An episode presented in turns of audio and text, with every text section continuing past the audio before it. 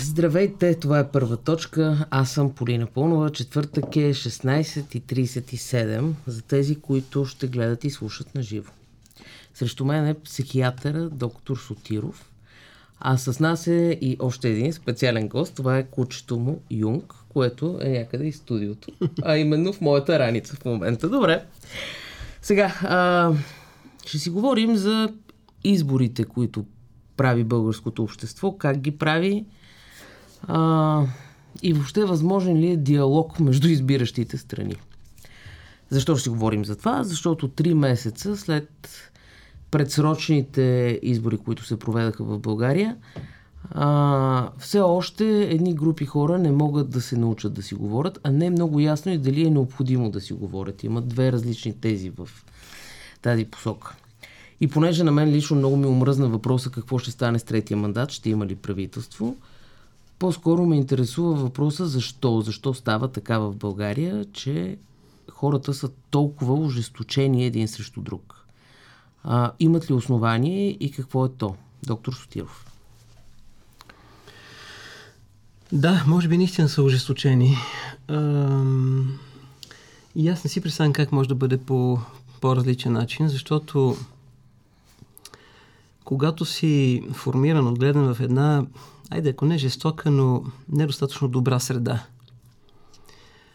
А когато си получил ти самия немалко грубост, насилие, тормоз, пренебрегване, незачитане, злоупотребяван си бил достатъчно, насилван си бил, манипулиран.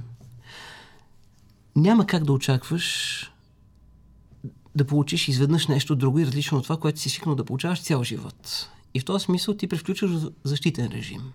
Ти си готов непрекъснато да се предпазваш. Готов си да посрещаш атаки, посегателства срещу личността ти, срещу достоинството ти, срещу здравето ти, срещу твоите интереси и на семейството ти интересите. И в този смисъл ти подхождаш с недоверие към света.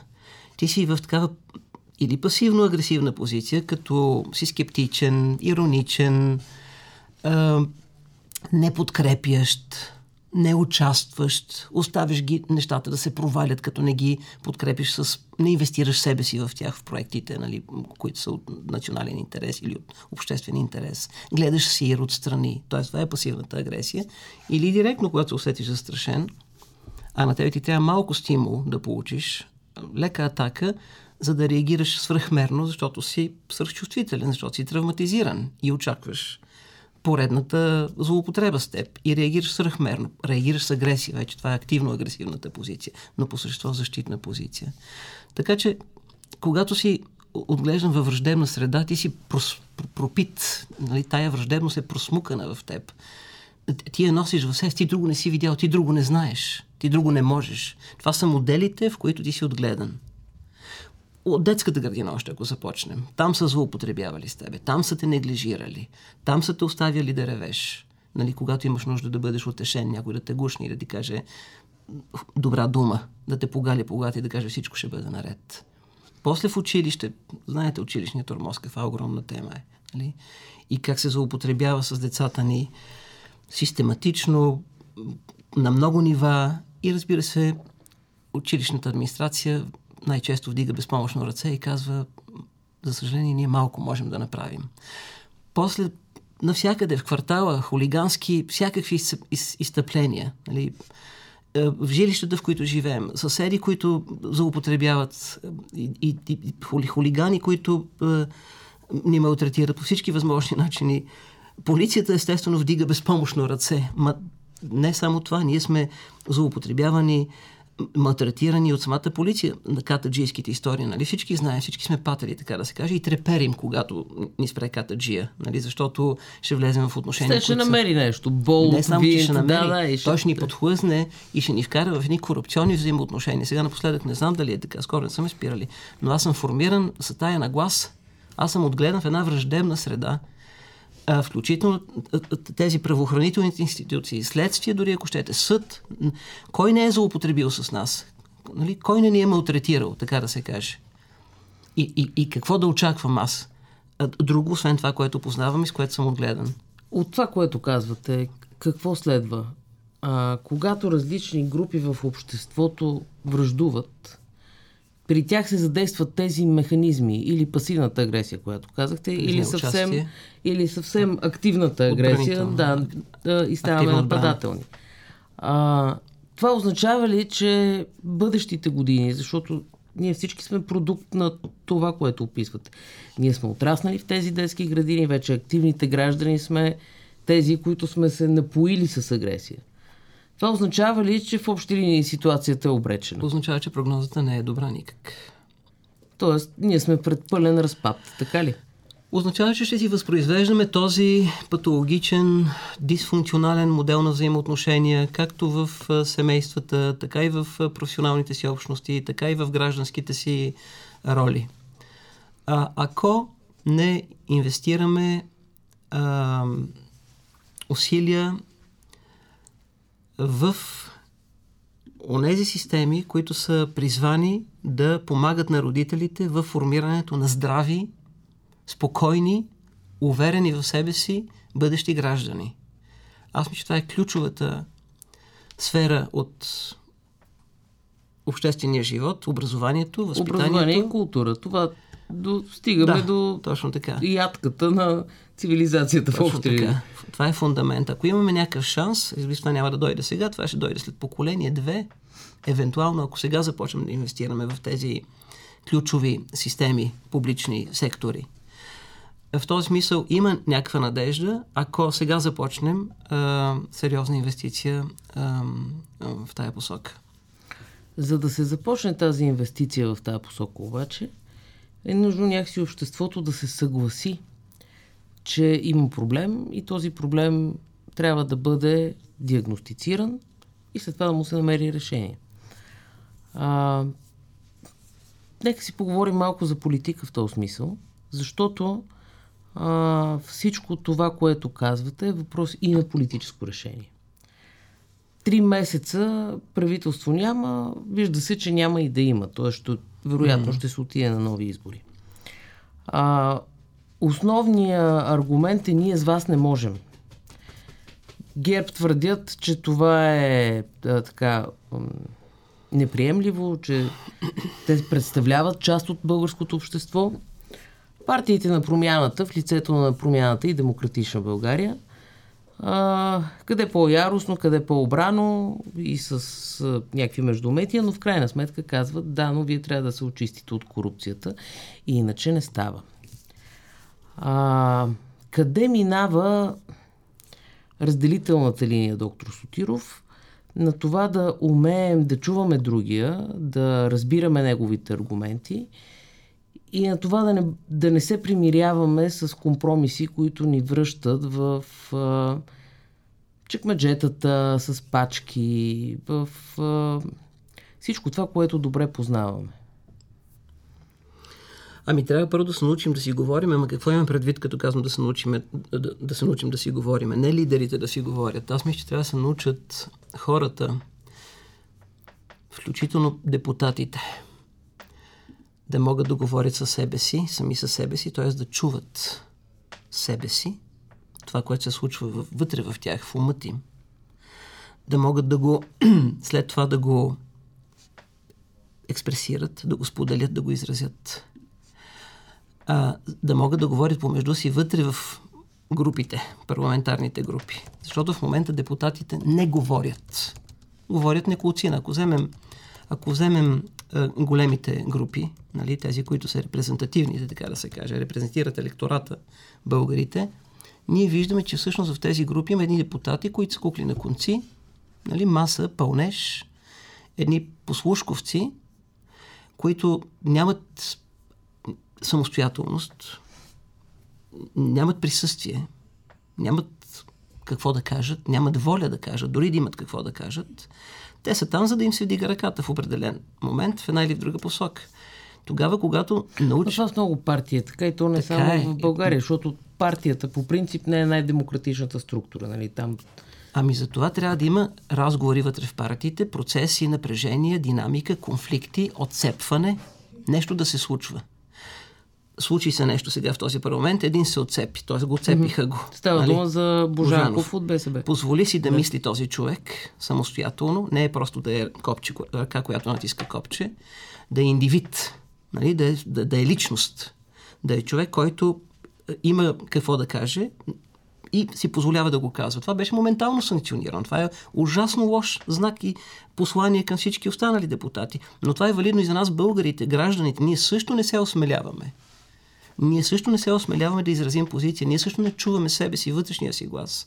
Не знаеме какво мислим по даден въпрос. Чакаме някой да ни каже какво да мислиме. Още по-малко се осмеляваме да споделим това, което мислим. Страха ли е водещото? Страха е водещото. Страха и интереса. Да, че ще загубиш своя интерес. Те са свързани. Свързани са. Доста често. Да. Защото всъщност, ако ти си човек, който знае защо отишъл в парламент, т.е. да представлява избирателите и интереса на гражданите, а не на лидерите. Нали, ти не си функция на, на лидера, ти си функция на гражданското общество. Твоето присъствие там има определен смисъл, само ако ти представляваш интереса на избирателите. Да, но тук съществува и друга гледна точка. Опонирам ви, защото да, се опитвам да, да, да. Да, да, така, да намерим повече обяснения. Има и друга гледна точка. Партиите и лидерите се явяват, т.е.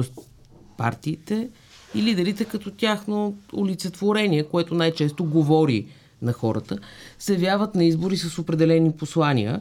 И тук а, аргумент може да бъде, че народните представители, партийните ядра всъщност са функция на тези послания.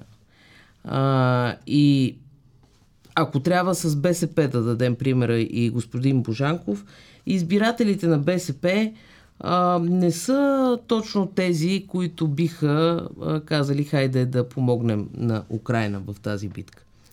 Нали? Тоест, той спира да бъде представител, да, позицията му е хуманна, човешка и обяснима. под формата, с която... Да, да. Но, но тя е в противоречие с това, с което той се е явил. И въпреки това, ние говорим как да се научим да се чуваме, как да се научим да, как да, се научим да разговаряме. Ня, няма как. Трябва да можем да казваме някакви неща, за да се научим да разговаряме. Не можем да се научим да разговаряме, ако си мълчим, ако притихваме, ако сме покорни, ако сме оплашени, че ако кажем нещо, това ще доведе до нашето отлъчване, това, че ще загубим заплатата си, интереса си, че ще, е, няма да можем да изхраним семейството си, нали, защото в крайна краща това са хора, които имат някакъв много личен интерес да се придържат към едни такива е, е, безлични позиции, т.е. готови да загубят самоличност, да се обезличат. Ние нямаме, в крайна краща, всеки един от нас, най-ценното, което имаме, е, е нашата, нашето достоинство, дори ако щете. Нали, нашето лице, нашето име всъщност да се откажеш от най-ценното, което притежаваш, е индикация за много сериозен регрес, много сериозен опадък и много, как да кажа, сериозна патология, защото ти влизаш в позиция на зависимост. Така че, ако искаме да се учим да си говорим, първо трябва да депутатите, понеже ние имаме между добри модели от лидери, които да демонстрират как това се случва, ние трябва да имаме говорещи, говорещи депутати, изказващи се депутати, взимащи отношение депутати, публично на трибуната, така че ние всички да ги чуваме как говорят. Не малцина, лидерите и още двама-трима около тях овластени, на които ме е позволено да говорят. Нали? Всички в залата трябва да могат да говорят и да говорят различни неща, както Божанко си позволява да говори различни неща и това да не довежда до посичане. Нали, до е, всъщност неговата политическа смърт или опит да бъде е, е, е, политически дисквалифициран. Тоест, ако партиите искат да стават по-приемливи и помежду си и за гражданите. И вътре в себе си, да. Трябва да те развият трябва, това умение. Те трябва да развият умението да са широко скроени вътре вътрешно. в себе си трябва да позволяват да се случват някакъв процес, някаква динамика да има да върви някакъв, някакви дискусии, обсъждания вътре в самите партии. Ние да наблюдаваме това. То да е публично видимо. Това да е модел, който ние да можем да попиваме, да знаем как се говори, как се чуват, как се реагират на гледни точки, които са по-различни от... Различни, които, които се конфронтират с нашата гледна точка. Нали? Като казахте, конфронтират се с нашата гледна точка, много често а, политически лидери, и то а, кои политически лидери? Политическите лидери в а, дясното пространство, нали? Така наречената градска десница. А, депутати, нали, това имам предвид под лидери, лидери mm-hmm. на мнение, mm-hmm. а, когато изкажат позиция, която не е най-широко застъпваната от техните избиратели, а, те биват буквално разсипвани в а, социалните мрежи. Това води до един феномен, в който а, народни представители и всеки лидери на мнение от градската десница, както я нарекахме, а, посвещават деня си на едно скролване във Фейсбук и всъщност те така определят своите позиции. Това как може да му се противостои? Защото нали, лидера е този, който не би следвало да се страхува. Тоест би следвало да може да казва неща, които на избирателите не се харесват.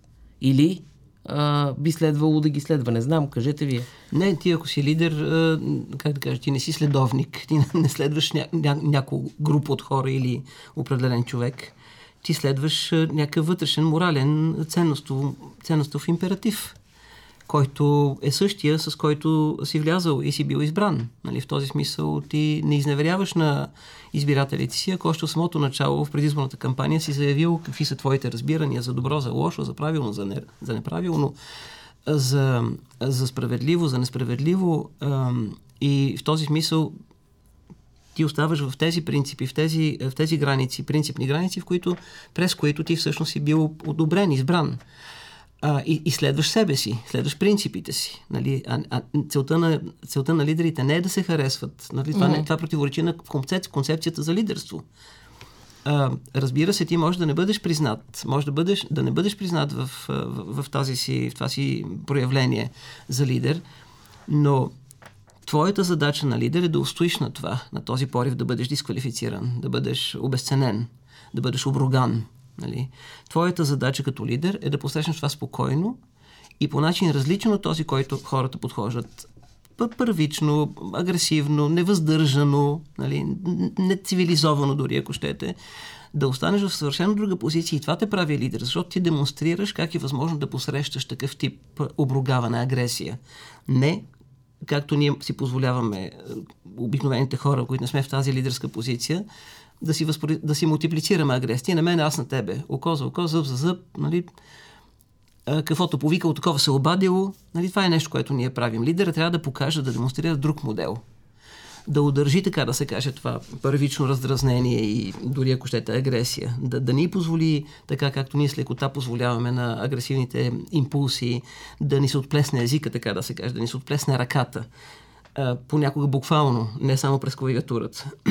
Лидерите са тези, които трябва да покажат, че е възможно и по друг начин да се отреагира, да се посрещне подобен тип провокация. Макар и хората да не са съгласни с, това, което си казал, и това да е повод да бъдеш атакуван, или иначе казано да бъдеш акцептор на недоволство и агресия. За агресията се хващам, понеже няколко пъти я а, споменавате. Ам, агресията ли тя не само в България обаче, това мисля, че е проблем на повечето съвременни общества. Тя ли е в основата или нещо друго? На този порив на хората да се затварят само с себеподобни. А, тези, както ги наричаме, балони, в които ние а, виждаме споделени нашите мисли или мисли близки до нашите, нищо, което ги конфронтира, а, нашите виждания, хората, които ние харесваме, а, това ли е Юнг? Юнг е доста общителен в момента. Добре. А, това ли е това ли е в основата на капсулирането и, и на това разбира се, че после разговор няма между тези балони. Когато и алгоритмите на социалните мрежи а, ти показват само това, което ти търсиш, те не те конфронтират с нещо друго и различно. Ставаме ли по-глупави от това? Обедняваме ли? Какво ни се случва? Ами губим, губим представа за реалността в цялото и разнообразие, във всичките измерения. Но аз мисля, че това не е нещо по-различно от това, което се случва в реалния живот. Да, да. А ние също в реалността се опитваме да се а, идентифицираме, да постигнем идентичност нали, по, по класическия начин, като се идентифицираме с хора, които харесваме, които са ни симпатични, с които ни е приятно, а, с които мислим по сходен начин.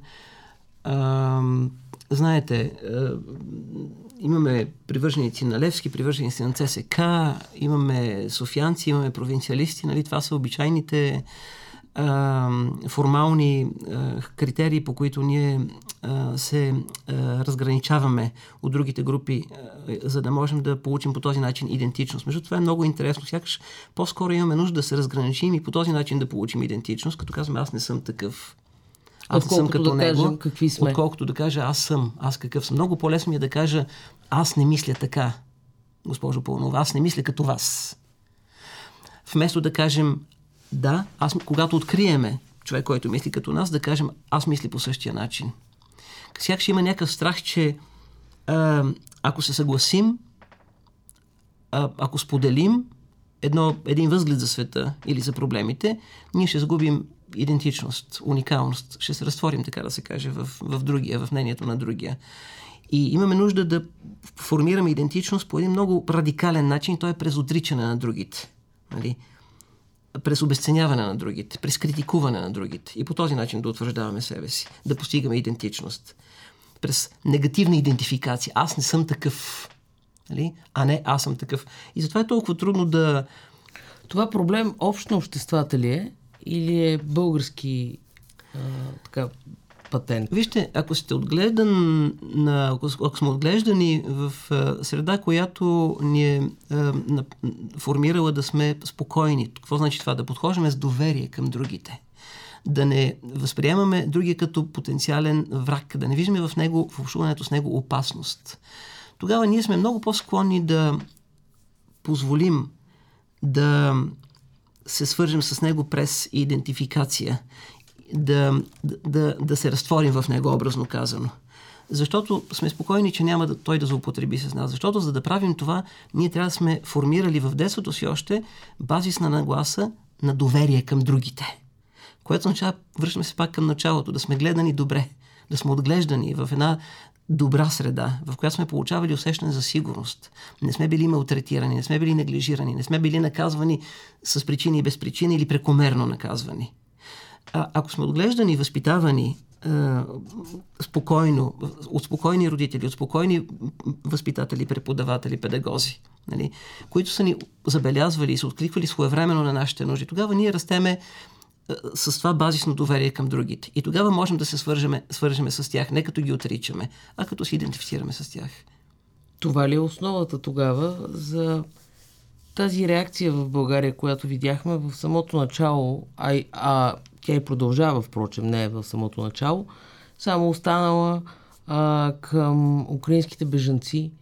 А, това, че малко хора откликнаха, всъщност да, да не подценяваме, не откликнаха малко хора, но институциите някак си подхраниха това, че това са едни хора, които имат проблеми и ние няма какво да направим особено за тях. Нали, това измиване на ръцете, това оставане да се справят сами, защото то е война и те трябва да се научат да се справят. Нали, малко така изглеждаш. И то вероятно е нещо по-голямо и това е, е как да кажа, този механизъм, защитен механизъм, да се преструваш, че няма проблем или че ако има проблем, той не те касае, той не те докосва теб, това е проблем на някой друг, т.е. това отново да се разграничиш, не да се свържеш, а да се разграничиш. Това, което ние непрекъснато правим, разграничаваме се. Това те са си те, ние сме си ние.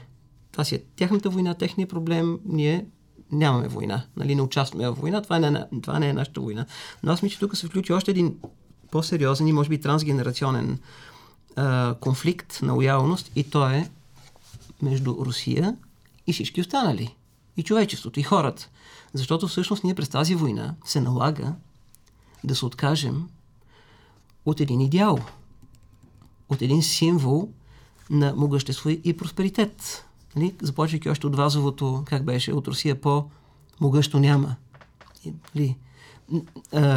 най-могъща на света. Нали? Тя е нашето, какво беше? Тя е нашето нещо голямо и нашата висина. Руският цар е най-велик на света и ние сме от една плът и една кръв. Това беше, ако не се лъжа, един, едно стихотворение за Русия, началото му. Ние сме закърмени с това. Това е в някакъв смисъл е, нашия идеал. Ние през свързването с е, тази версия за Русия като за, за велика страна, което много лесно, разбира се, можеше да стане покрай всичките пропаганд, пропагандни и не само митове и истории за Русия като освободителка, ние се чувствахме могъщи и силни, свързвайки се с могъщ и силен обект. Тогава, когато се чувстваш слаб, малък, безпомощен и несигурен, ти имаш нужда да се свържеш, идентифицирайки се с някой, който е силен, могъщ. И това с Русия можеше много лесно да стане и по силата, дори ако щете, на сходствата в езика. Ние се разбираме с тях, така или иначе. Не се разбираме с французите, не се разбираме с немците. Нали? Не се разбираме с англичаните, но с руснаците се разбираме. Някакви неща разбираме. Пием си по един и същи начин, безобразничим по един и същи начин, злоупотребяваме с жените си по един и същи начин, нали? девианстваме по един и същи начин. Ние наистина сме сродни души, така да се каже. Имаме много общи неща, с които много лесно можем да... А имаме интерес от това да се идентифицираме. Те са огромна, могъща страна, с огромен ресурс и ние сега трябва да се откажем от тази иллюзия, от този символ на величие, към който ние, който ние сме приели, погълнали сме. И през връзката с, с тази версия за Русия, идеализирана версия за Русия, ние постигаме, разбира се, фалшива, но все пак идентичност за и нашето собствено могъщество. Сега тази война налага, което не е лесен процес, да се откажем от този символ. Е добре, ама какво остава?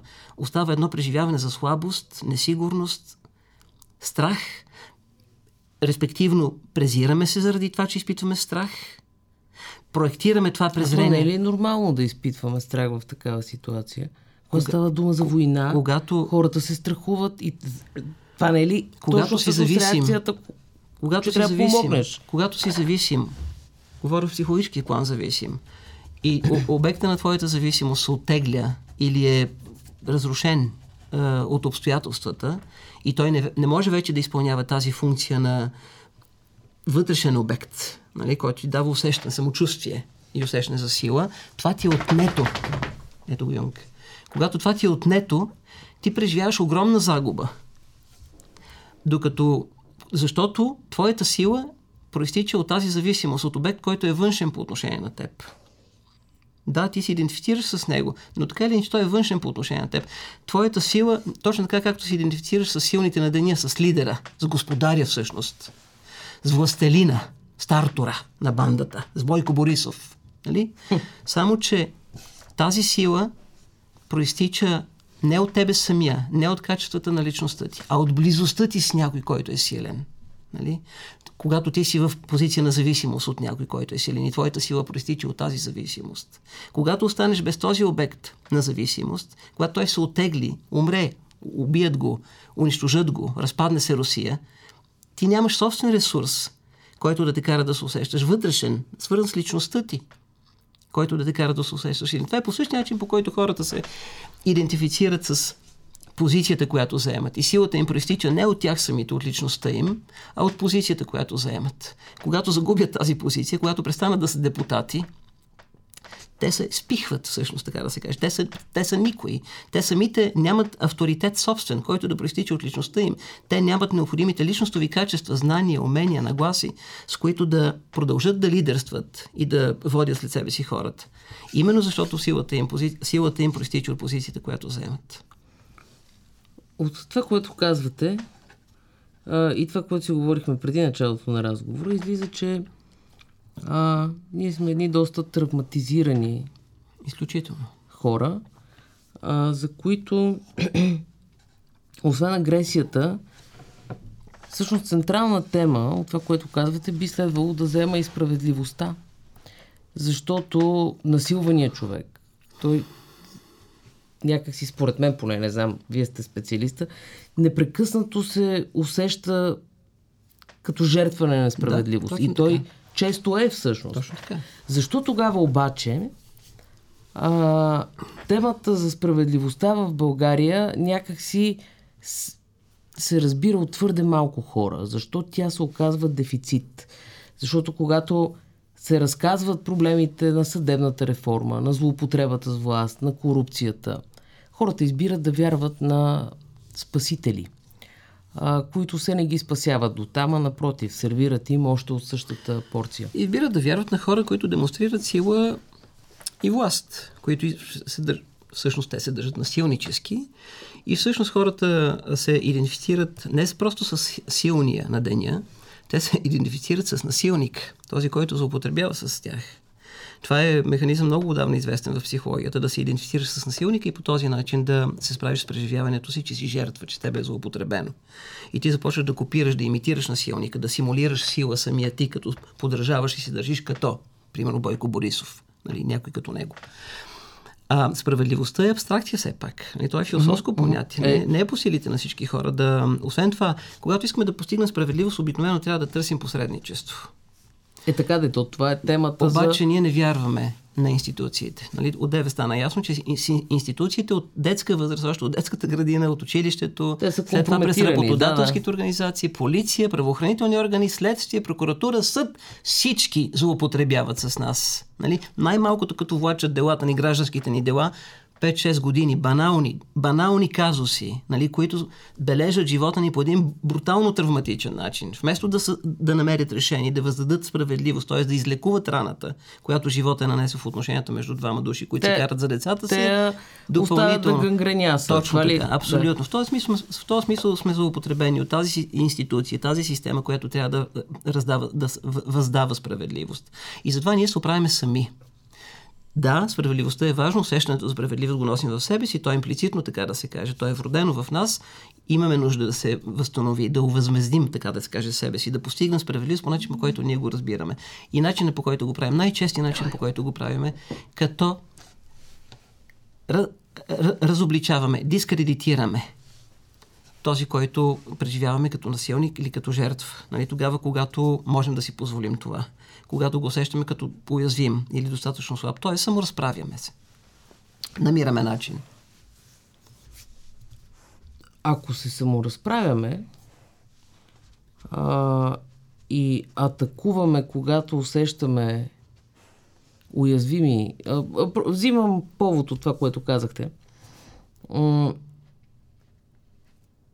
Може ли според вас, и то в кое общество, може да бъде оправдана тази песен. Песен я наричам, защото а, не знам защо и аз се наричам песен. Това нещо, което Слави Трифонов пусна за Лена Бориславова, например.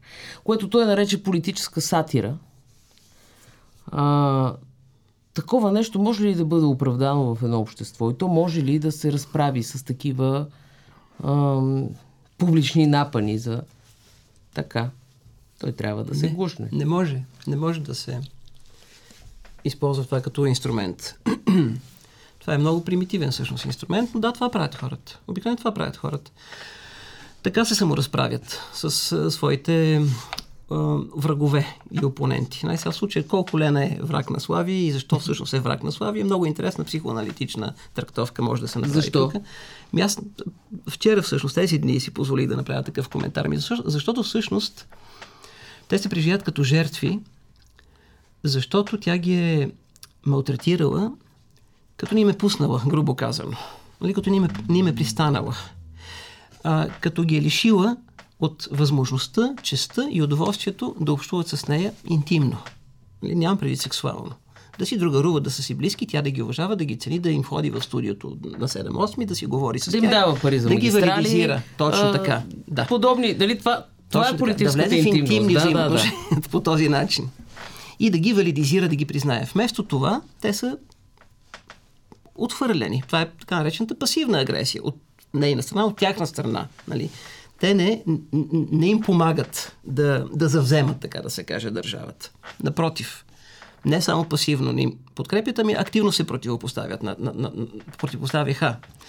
И в този смисъл те са фрустрирани тежко.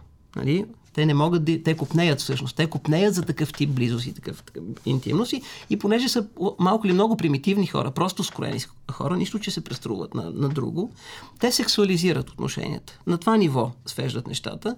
В умовете си, вътре в съзнанието си. Те купнеят, те страстно желаят тази жена. Тя е красива, умна, привлекателна жена. Те такива жени не могат и да сънуват, дори всъщност сънуват, но никога не могат да имат в живота си. Те могат да имат кифли мога да ви кажа жени, които те могат да имат, нали? но няма да, да го направя. Но жени като нея, те никога не могат да имат. И те са ужасно фрустрирани. Това е нарцистична травма им, им е нанесена всъщност, че не могат да понесат, и те всъщност не могат да понесат. Начинът по който могат да го понесат е като, го, като я обезобразят, нали? като я омаскарят, като я а, дисквалифицират Нали, по механизма на грозето е кисело. Това е начинът по който те могат да понесат тази фрустрация. И това, разбира се, е тази рана по егото им. Нали, че всъщност тя няма да им пристане. И такъв човек като нея или такава жена като нея, ако трябва да сексуализираме, защото те обичат да сексуализират, никога няма да, да има такава жена като нея. И това е нещо, което не може лесно да се понесе. Тази истина не може лесно да се понесе. Това преживяване не може лесно да се и понесе. И затова трябва да се усмее. Това ли е... Нещо повече да се обезобрази. Да се обезобрази. Те влизат в ролята на силника, взимат бръснача и посичат лицето. Това е което правят в един психологически смисъл на думата. В този смисъл е психопатно това поведение. Да, но те казват, те, Слави Трифонов казва в профила си във Фейсбук, не мрънкахте, когато а, правихме подобна политическа сатира с Бойко Борисов. И някакви хора приемат това за адекватно обяснение. Тоест, а, ние сме се гаврили с Бойко Борисов, с Цецка Цачева и там с не знам още кой бяха изредени. А, защо да не го правиме с Лена Бориславова? Защо да не сме отново перверзни, нали така? Защо да не продължиме в този, в този стил, в тази перверзна стилистика? Други въпроси, нали, кой би харесал, какво беше там, Джипко, Бибитков и други подобни неща от парламентарната трибуна, които дори с адресат Бойко Борисов, те не са на място. Нали? Не... Вижте, аз мисля, че е много в рамките на нещата да се критикувате, меко казано, да се иронизират, да се е, провокират е, фигури, които са силните на деня. Тези, които действително държат лостовете на властта и с които има голям риск да злоупотребят и злоупотребяват. Сега, Лена Бориславова ли беше? Бориславова, Е чиновник. Макар и виж чиновник, тя е грубо ще звучи, но обслужва персонал, помощник. Mm-hmm. Нали? Тя не взима решения, политически решения. Тя не държи лостовете на властта. Този, който трябва да понесе сатирите, политическата сатира, не е тя. Нали? А Кирил Петков, Точно ако следваме тази се, логика, да. Нека да направят песен за него, няма да има проблем. Пак можем да спекулираме психологически, разбира се, и да търсиме обяснение защо всъщност толкова страстно са обсебени от личността на този човек. Всъщност. И защо не могат да понесат, че той не им пристава и, нали, и ги фрустрира хронично. Но все пак тук има ня... нещо друго. Нали, да се възползваш от а, а, не от силния, да, да атакуваш не силния на деня, не този, който е действителният властелин, нали, литературно казано, а човек от неговото обкръжение. Е злоупотреба човека от неговото обкръжение. С политиците и с силните на деня ние трябва да сме безпощадни. Саркастични, иронични, виждате Шарли Ебдо какво прави. И не само, и нашите Комарницки, и а, цяла плеяда, така да се каже, от смели творци. Прас прес, да. А, Станислав Беловски ли беше, ако не се лъжа, великолепен. Това трябва да се случва. С, обаче с тези, които са на такива позиции. С вас и с мене не, би, не може и не бива да се случва. Това е злоупотреба с човек. Не с партия, не с функция, не с позиция, не с власт имащ. Това е злоупотреба с човек. И винаги трябва да си дават сметка за това, когато избират обекта на, на, на, на, своето, на, своето, на своята агресия по същество. И затова се питам, защо точно нея избраха? Защо точно нея? Една умна, способна, красива жена, защо точно не избраха? Нали? Какъв е всъщност скрития, скрития дневен ред, скрития мотив, скрития процес, несъзнаван, скрит от тях самите, за да атакуват а, точно Лена Бориславова. Хм. И за това си позволявам да мисли в тази посока. И като за финал, това общество, нашето, в състоянието, в което се намира то, не в прогнозно състояние. Какво може да стане след 5 години, след 20, ако инвестираме в образование и култура сега. А, кое е по-добро за него? А, тези разломи обществени, несъгласия, да бъдат задълбочавани, за да се стигне а, до някакво, условно казано, дъно, а и да не се позволява концентрация на власт и следователно злоупотреба с тази власт. А, или напротив, да търси съгласие, за да се учи да живее заедно отново в настоящото ни състояние. Аз мисля, че този процес на задълбочаване на разделителните линии, на рововете, ще продължи. И мисля, че няма нищо страшно в това. Не мисля, че е чак толкова страшно. Мисля, че това е естествен процес, който трябва да се доведе до край. Преди да започнем да се свързваме с другите, да се обединяваме и да се отваряме към другите и да се доверяваме към другите, ние трябва да изградим... Или поне да ги приемаме, нали? Смисъл... Да, ние трябва да, да изградиме устойчива идентичност, която ще, на този етап ще се случва по този начин, чрез разграничаване от другите. Нали? Аз не съм като вас. Нали? Ние не сме като вас. Ние сме си тук в нашото блато. Сме се събрали нашите сродни души. Тоест политическата ситуация ще продължи да изглежда такава каквато е. И обществената ситуация. Да, да, да. да, да тя, е, е репрезентативна. Да. Точно така. Ние ще продължим да се фрагментираме. И нали, да се диференцираме все повече един от друг в малки групи, в малки общности, малко да се феодализираме. Така и да това не е лошо. Мисля, това е естествен процес. Аз не, не мога mm-hmm. да кажа лошо или хубаво.